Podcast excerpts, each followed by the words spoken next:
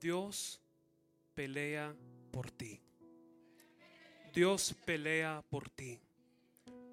¿Cuánto necesitan que Dios pelee por ti? Tal vez estás en una situación difícil que necesitas que Dios pelee por ti. En Éxodo 14, 14 dice así. Dice, el Señor mismo peleará por ustedes. Solo quédense tranquilos. Padre, en esta hora venimos delante de ti necesitando que tú, que pelees por nosotros. Pelea por nosotros, Señor. Hoy, hoy queremos, Señor, pausar en nuestra vida y quedarnos tranquilos y dejar que tú pelees por nosotros, Señor.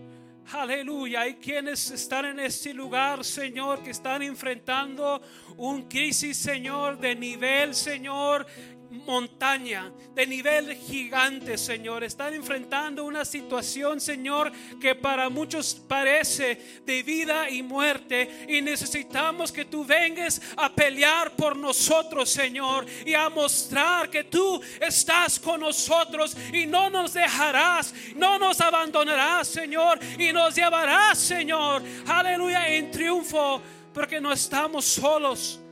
Ayúdanos, Señor. Aleluya, pelea por nosotros. En el nombre de Jesús, aleluya. Aleluya, siéntense hermanos. Ahora si vamos a nuestro texto. Deuteronomio 1, 21 dice así. Miren, el Señor ha puesto esta tierra delante de ustedes. Vayan y tomen posesión de ella como les dijo el Señor en su promesa. El Dios de sus antepasados no tengan miedo ni se desanimen.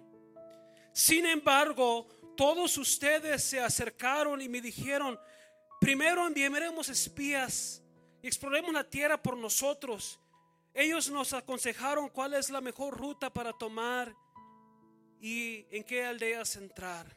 Me pareció buena idea, dice Moisés. Así que elegí a dos espías cada, de cada tribu y se dijeron hacia la zona montañosa y llegaron hasta el valle de Escol y lo exploraron y cortaron algunos frutos y lo trajeron. Luego nos Luego nos informaron lo siguiente, la tierra que el Señor nuestro Dios nos ha dado en verdad es muy buena tierra. Sin embargo, ustedes se rebelaron contra la orden del Señor su Dios y se negaron a entrar. Se quejaron dentro de sus carpas y dijeron, seguro que el Señor nos odia. Por eso nos trajo desde Egipto para entregarnos en manos de los amorreos para que nos mate. ¿A dónde podremos ir? Nuestros hermanos nos demoralizaron cuando nos dijeron, los habitantes de la tierra son más altos que nosotros y son más fuertes y las ciudades grandes como murallas llegan hasta el cielo. Hasta vimos gigantes, los descendientes de Anac, pero yo les dije, no se asusten ni tengan miedo. El Señor su Dios va delante de ustedes. Él peleará por ustedes, tal como lo vieron que hizo en Egipto. También vieron como el Señor su Dios los cuidó en todo el tiempo que anduvieron en el desierto. Igual que un padre cuida de sus hijos y ahora los trajo a este lugar.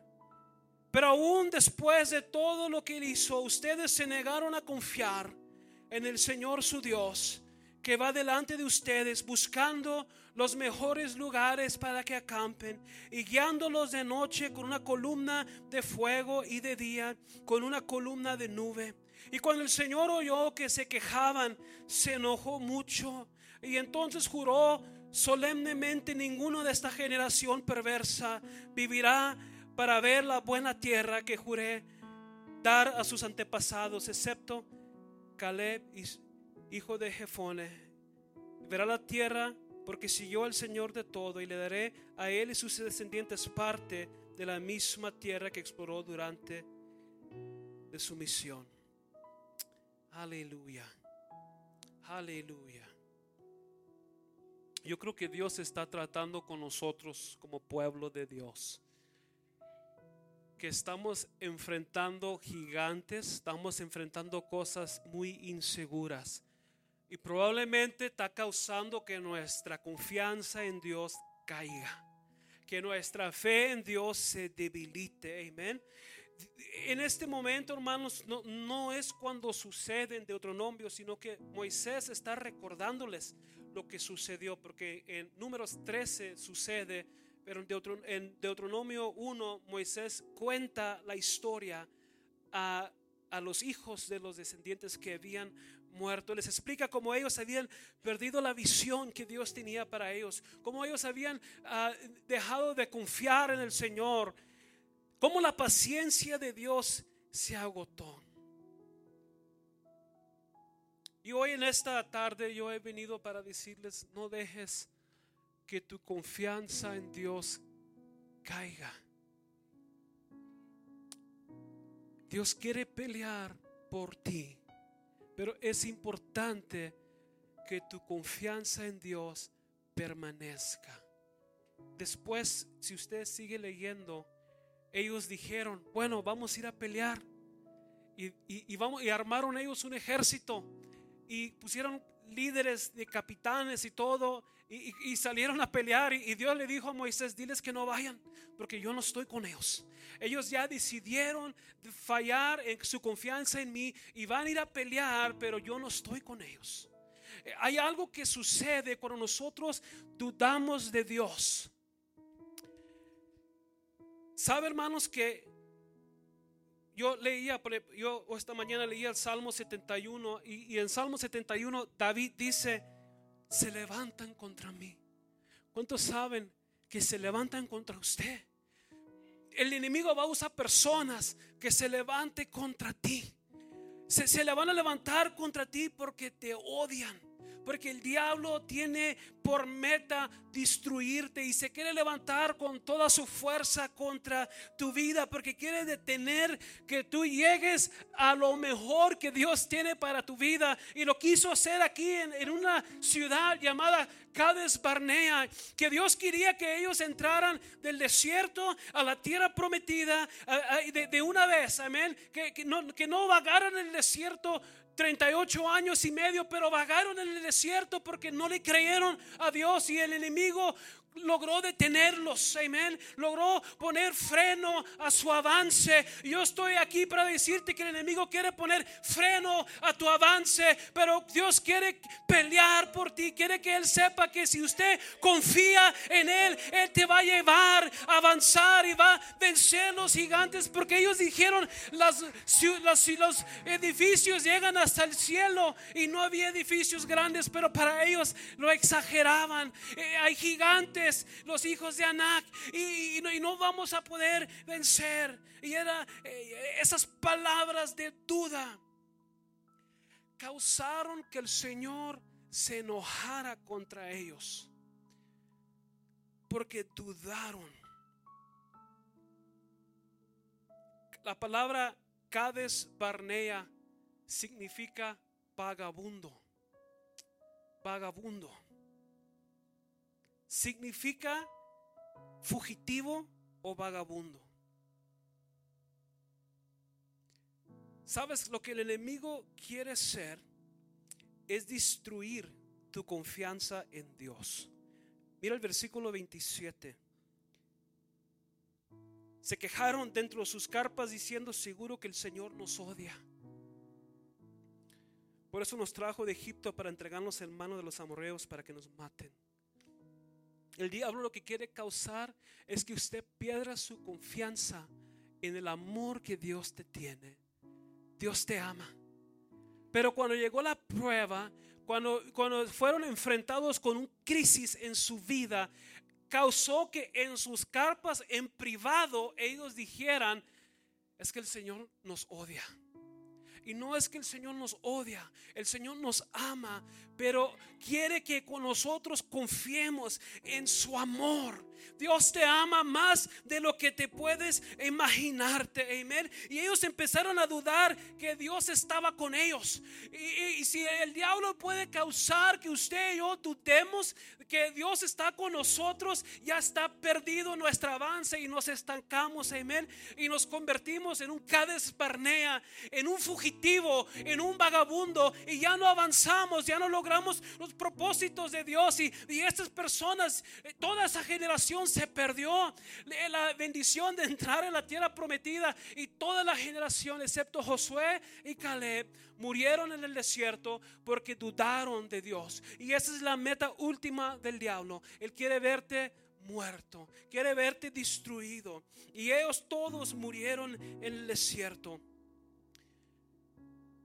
Yo considero que muchos de nosotros estamos pasando un crisis ahorita, en este momento, en este día. Un Cades Barnea. Cades Barnea es el lugar donde te lleva Dios en tu viaje, en tu jornada espiritual. Es ese lugar donde Dios te lleva para probarte. Dios los guió a Cades Barnea. Dios lo llevó a esa ciudad y Dios nunca intencionó que Moisés mandara espías. Dios nunca fue, es el plan de Dios. No hay una escritura que dice que Dios aprobó de lo que Moisés hizo, sino dice que a Moisés le pareció bien eh, mandar espías, pero eso no fue la intención de Dios. Dios les dijo, vayan y entren, y ellos fueron a espiar y regresaron con un mal reporte. Amén. Es precisamente lo que le sucedió a ellos se convirtieron en Cades Barnea, en fugitivos, se convirtieron en vagabundos y por 40 años vagaron en el desierto. Puedes pensar ahorita en todas las dificultades que has enfrentado. ¿Cuántas veces te ha liberado Dios de dificultades? ¿Cuántas veces Dios, cuando tú mirabas que era imposible, Dios te rescató. ¿Cuántas veces te dejó Dios? ¿Cuántas veces tus finanzas estaban tan críticos que pensabas que tu única opción era bancarrota?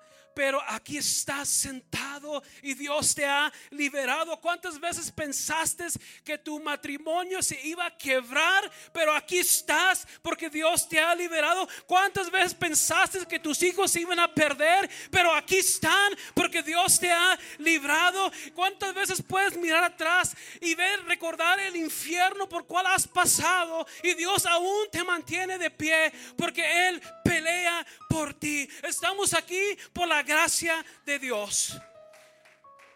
Hermano, yo quiero decirte que sin fe es imposible agradar a Dios. Y yo no entiendo por qué Dios lo hace, pero Dios hace esto. Dios limita su poder milagroso a nuestra fe. Dios limita su habilidad de intervenir en tu vida y pelear por ti a la medida de tu fe. Hay cosas que Dios nunca va a hacer si nosotros no ponemos nuestra fe en Él. Jesús entró en su propia ciudad de Nazaret y ahí no pudo hacer muchos milagros porque no tenían fe. En una ocasión los discípulos con un muchacho trataron de, echar fuera el demonio y no pudieron y Jesús dijo, generación incrédula y perversa.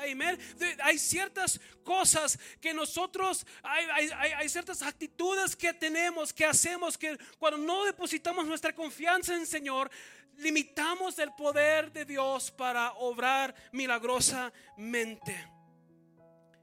Tal vez usted está aquí y, dice, pero yo, yo tengo fe en Dios. Yo quiero decirte, hermanos, no puedes agradar a Dios por orar nada más.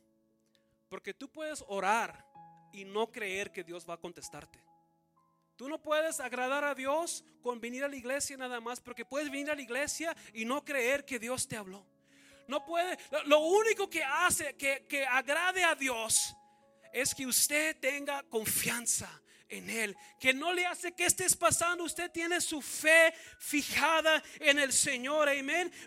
Muchos dudan cuando viene la prueba y dice, hermano, es que mi, mi situación es imposible.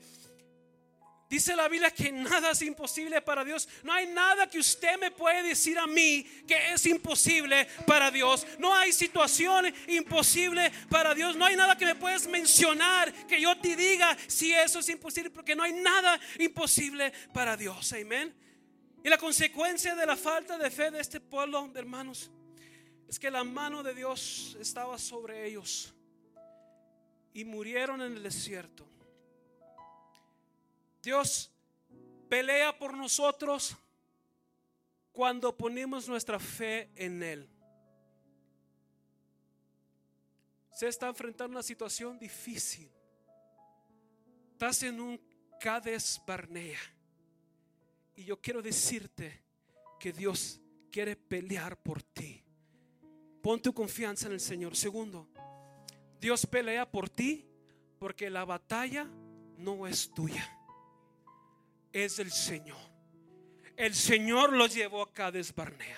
Él los dirigió a ese lugar. Y si Dios te lleva a una situación que tú tengas que enfrentar, ten por seguro que Él va a pelear por ti. Amén. Si Dios lo permite, si Dios permite la batalla, es porque Él va a pelear, Él peleará por tu vida. Si te lleva a la batalla, te dará triunfo, te equipará, peleará por ti. nosotros no solamente nos toca quedarnos tranquilos y confiar en el Señor. Fíjense lo que dice Deuteronomio. Dice, no se asusten ni tengan miedo. El Señor su Dios va delante de ustedes y Él peleará por ustedes tal como lo vieron hacer en Egipto. Esa palabra que les dijo ahí en Deuteronomio no era una revelación nueva. Ellos no necesitaban una nueva palabra. ¿Cuántos quieren de repente, Señor, deme una palabra, deme una palabra, deme una palabra? Ellos no necesitaban nueva palabra. Ellos necesitaban recordar la primera vez que Dios le dio palabra. Y cuando Dios le dio palabra, en, cuando estaban saliendo de Egipto, en Éxodo 14, 14, cuando le dijo,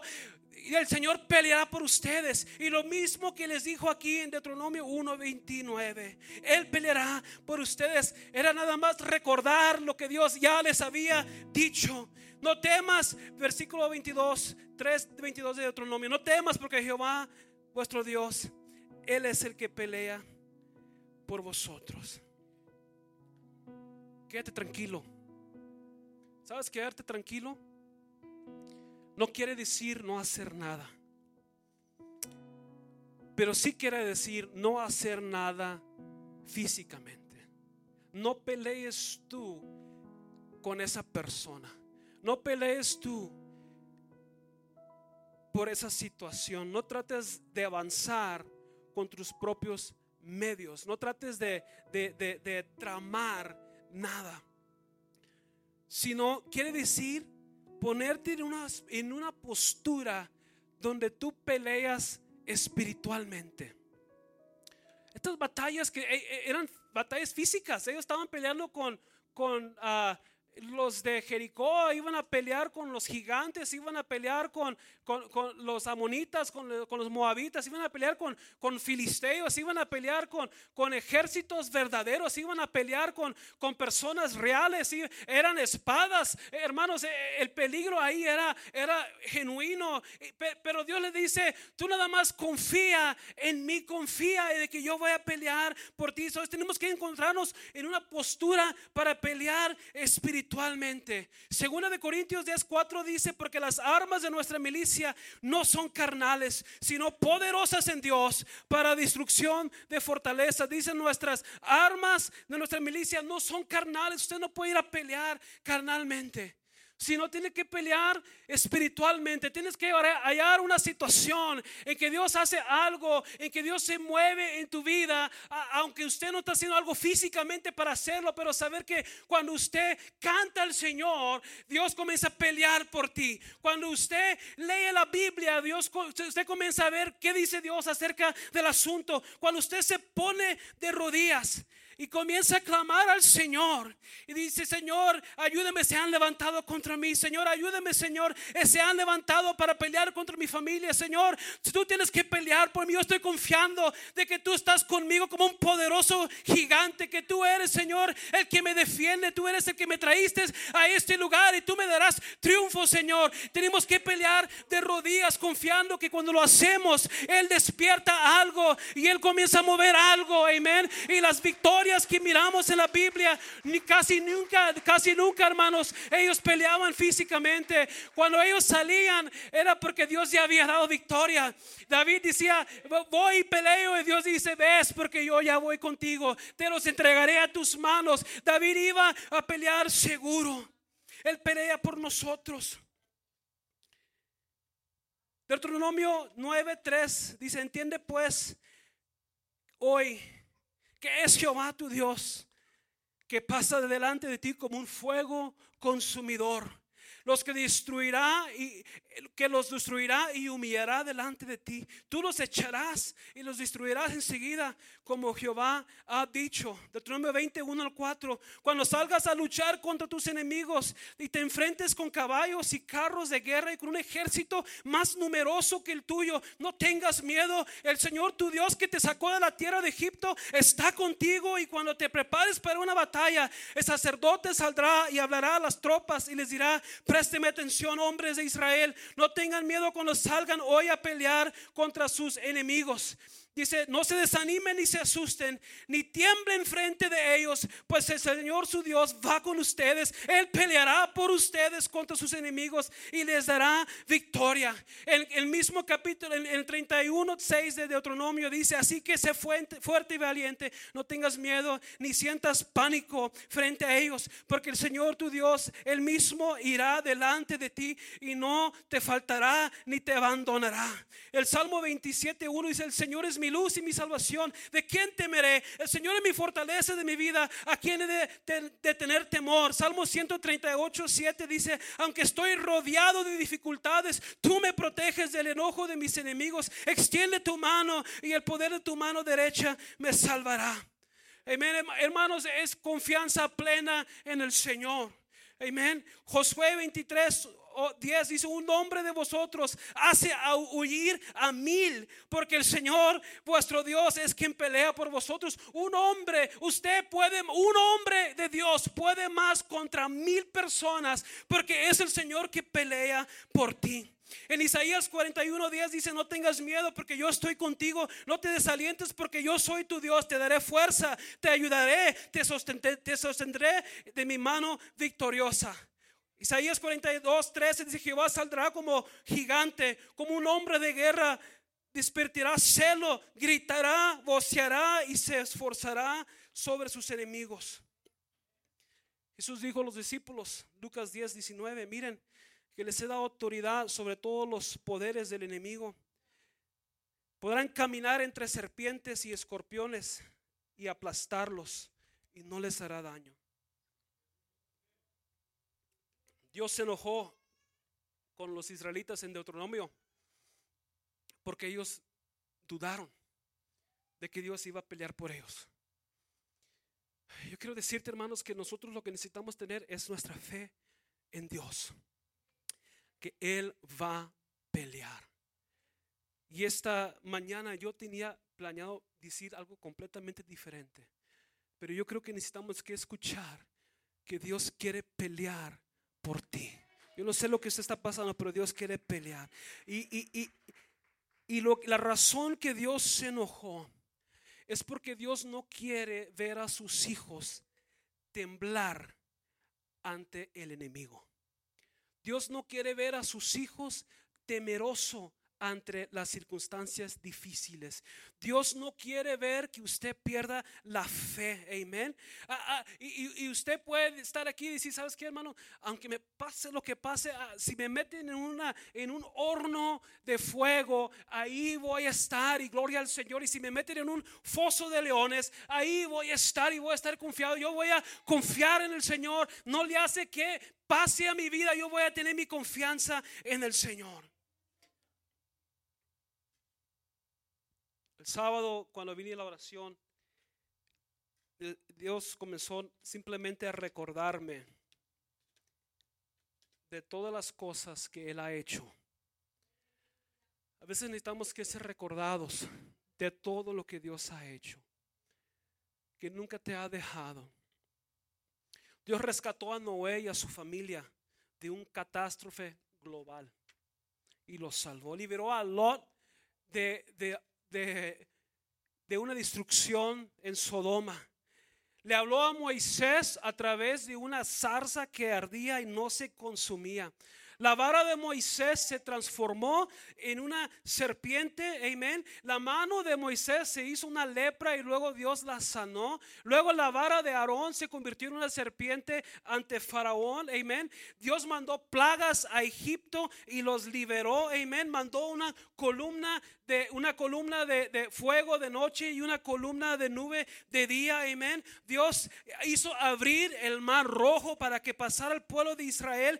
Cuando llegaron allá en el desierto, encontraron aguas de mara, aguas amargas y Dios las sanó las aguas para endulzarlas, amén. Dios mandó godornices y maná para sostener el pueblo de Israel, amén. Hizo salir agua de una roca, amén. Dio victoria a los de Amalek cuando Moisés, simplemente porque Moisés tenía manos alzadas y no las bajaba, amén. Cuando Miriam habló contra Moisés, Dios le mandó una lepra y Moisés intercede por ella y ella es sanada, amén. La vara de Aarón reverdeció, retornó y luego produjo almendros, amén. Dios en el desierto envió serpientes ardientes a los que se quejaban y luego Dios proveyó una manera para que ellos pudieran ser sanados, amén. En una ocasión el burro de, de Balán, amén, habló a molestarlo por haber hablado con Balac, amén, dio la victoria a Gedeón, amén, con 300 soldados sobre 120 mil soldados, amén.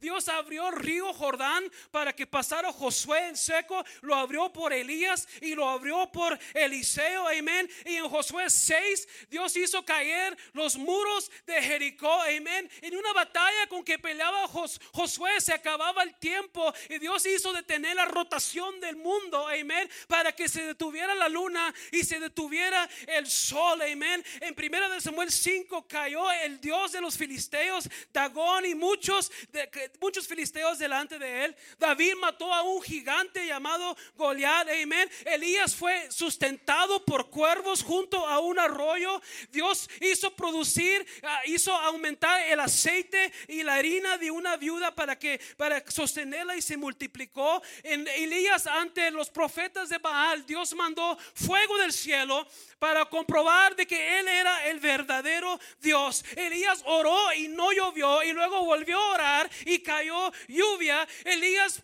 empoderado por el Señor, dice la Biblia en Isaías, perdón, en el primero de Reyes 18 dice, poco después el cielo se escureció la nube y se levantó un fuerte viento y se desató un gran aguacero y acá partió enseguida hacia Jersel. Entonces el Señor le dio fuerza extraordinaria a Elías, quien se sujetó el manto y con el cinturón y corrió delante, delante del carro de Acab del camino y hasta la entrada de Jersel. Pudo correr más veloz Elías, empoderado por Dios, que un caballo, hermanos, era una unción porque Dios estaba con él, amén. Las aguas de Jericó estaban amargadas y en el segundo de Reyes 2, Dios sanó las aguas para que el ejército pudiera tomar agua. En segundo de Reyes 3 dice la Biblia que dijo, eh, eh, ante el ejército Moab, dice la Biblia, ahora tráeme a alguien que sepa tocar el arpa. Y mientras tocaban el arpa, el poder del Señor vino sobre Eliseo, quien dijo, esto dice el Señor, este valle seco se llenará de lagunas. Ustedes no verán viento ni lluvia, dice el Señor, pero este valle se llenará de agua. Habrá suficiente para ustedes y para su ganado, por los demás animales, porque esto es cosa sencilla para Dios. Esto es algo fácil para Dios. Yo no, sé que usted está pasando, pero es algo fácil para Dios. Es algo, es cosa sencilla para Él. En segundo Reyes 4, el aceite de la viuda se multiplicó y suplió las necesidades para pagar todas sus deudas que había dejado su esposo amén. En segundo Reyes 4, eh, Dios resucitó el hijo de la tsunamita. En segundo Reyes 4, eh, Dios purificó un guisado que se, que se había envenenado para que comieran los hijos de los profetas. En el capítulo 5, Namán, un general, fue sanado de una lepra. En el, versículo, en el capítulo 6, Dios se hizo flotar la cabeza de un hacha del río Jordán. En el capítulo 6, una banda de sirios quedó ciego. En el capítulo 7, el ejército sirio fue puesto en fuga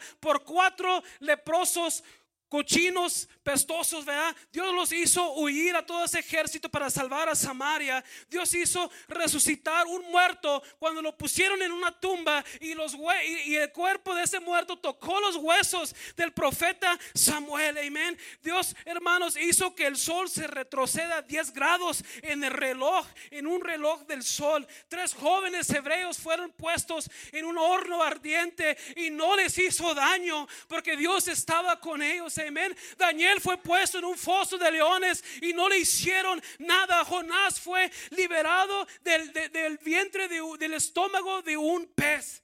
Dios, hermanos, todas estas cosas Él las hizo porque son fácil para Él. Y no dice que usted está enfrentando, es fácil para Dios. Amén. Jesús convirtió agua en vino, sanó a un hombre en Marcos 1 que tenía un espíritu inmundo. En Marcos, en Marcos 1 también sanó hasta la suegra de Pedro. Hizo un milagro, una pesca milagrosa. Sanó de un leproso en Mateo 8, en Mateo 9 curó un paralítico.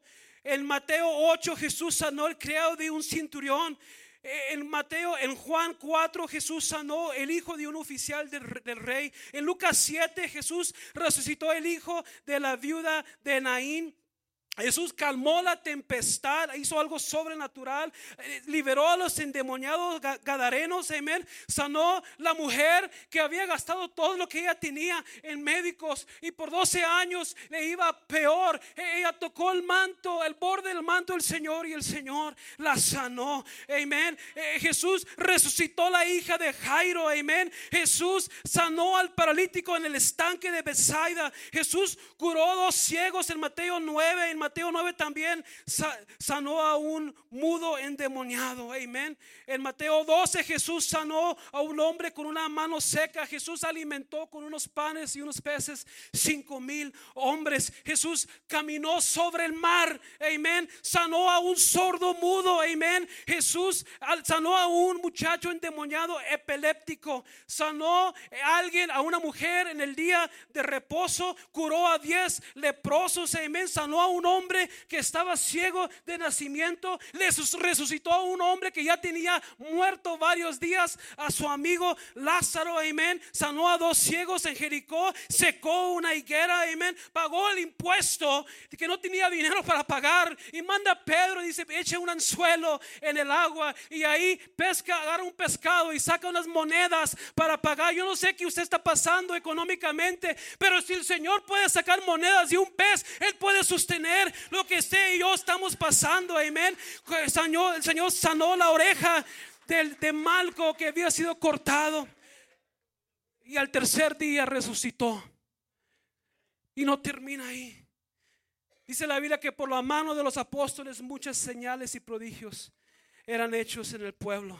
Tanto que sacaban a los enfermos a las calles y le ponían en camas y los lechos para que al pasar Pedro, por menos su sombra cayese sobre algunos de ellos. El poder del Señor continuó obrando.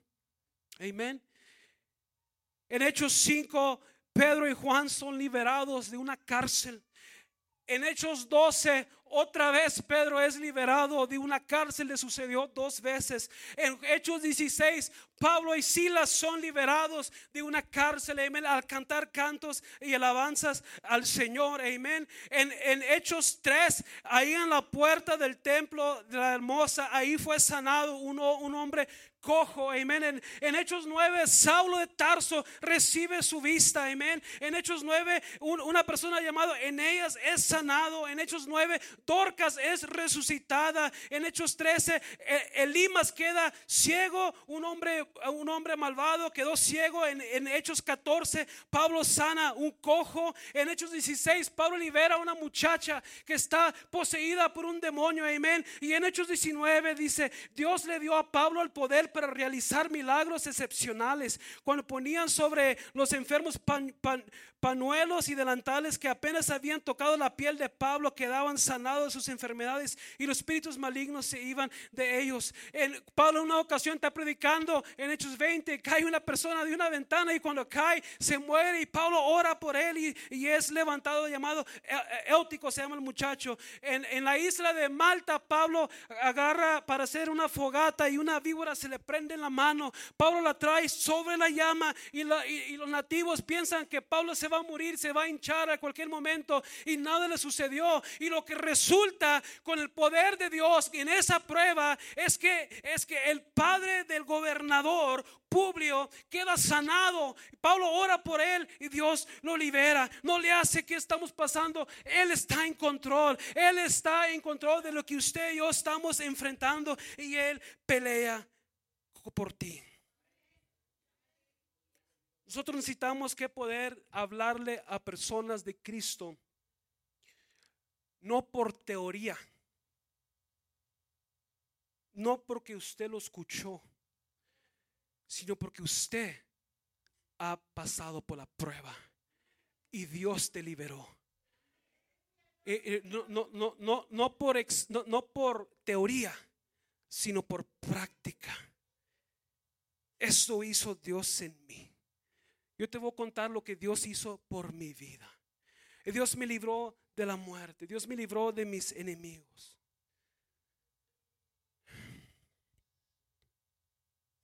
Muchos no saben, eh, yo pensaba hoy salir a Texas. Tengo un asunto personal allá que iba a hacer.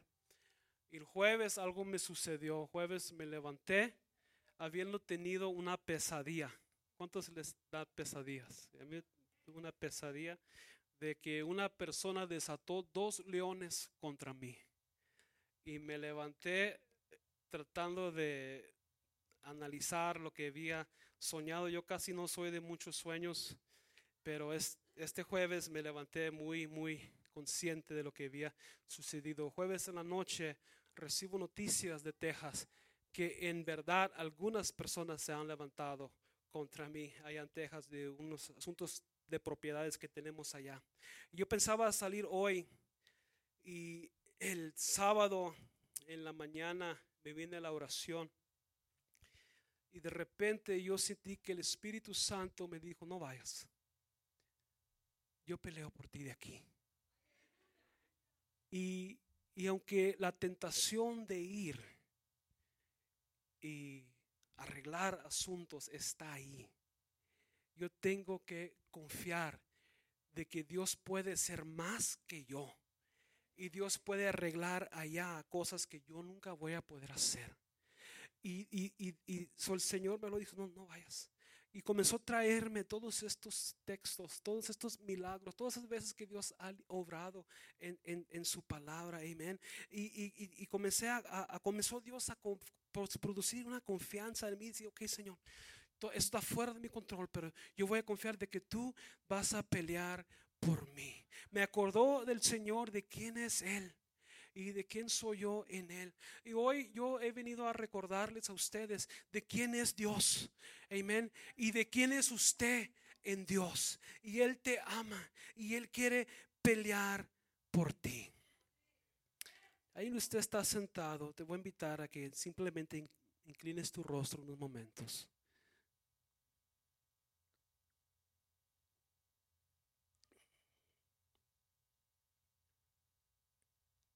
Señor dice, yo peleo por ti. Estarte quieto, estarte quieto. Yo sé lo que estás pasando.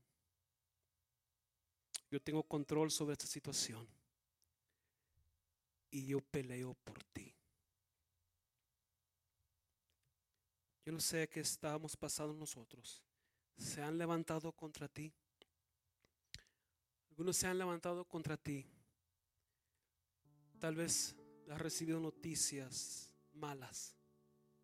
Tal vez hay una inseguridad de tu futuro. Estamos enfrentando un gobierno inseguro. Tal vez estás aquí, la situación financiera no sabes cómo Dios lo va a resolver. Y nada más quiero decirte que Dios va a pelear por ti. Y en esta tarde usted y yo tenemos que confiar de que Él pelee por mí y por ti. Dios me ha mandado decirte en esta tarde, no pelees tú contra ellos. La batalla no es tuya, es mía. Y yo voy a pelear por ti. Ahí donde está, nada más dile, Señor, yo, yo voy a poner, Señor, yo pongo este asunto en tus manos. Tú sabes la tentación que hay en mí de querer resolver y querer planear y obrar y luchar y pelear para arreglar estos asuntos. Pero yo, Señor, me voy a quedar quieto y me voy a hacer un lado para que tú vengas a pelear por mí. Señor, perdóname, Señor, si ha fallado mi fe. Si yo he, por la prueba o los gigantes que estamos enfrentando, he causado de que tú no estás con nosotros. Ha causado pensar de que, de que tú, Señor, no vas a pelear por nosotros. Ha causado pensamientos de que, de que, Señor, no sabemos cómo le vas a hacer. De que nos odias tal vez. Tal vez estamos aquí, Señor, estamos dudando de tu amor y de tu cuidado sobre nosotros. Pero en el nombre de Jesús, yo decido en este momento, en esta hora, poner mi confianza en ti. Aunque yo todavía no puedo ver, aunque yo todavía, Señor, no puedo mirar, Señor, cómo va a suceder y cuándo. Yo decido, Señor, simplemente depositar toda mi confianza porque tú nunca me has fallado.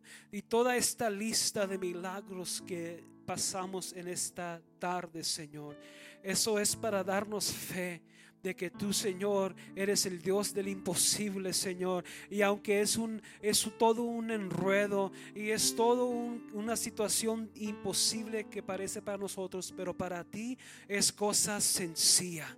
Así que en el nombre de Jesús, Señor, ponemos nuestra fe, nuestra confianza en ti. Y yo te pido que tú te encargues. Ahora yo te pido que me des paz, Señor. Deme paz, Señor. Denos paz en este momento, sabiendo que tú vas a pelear por mí. Tú saldrás como un poderoso gigante, como un guerrero, como un fuego consumidor delante de mí, Señor. Y, Señor, te encargarás de todas esas situaciones, personas que se han levantado contra nosotros, Señor. Tú vas delante de nosotros. Gracias te damos en el nombre de Jesús.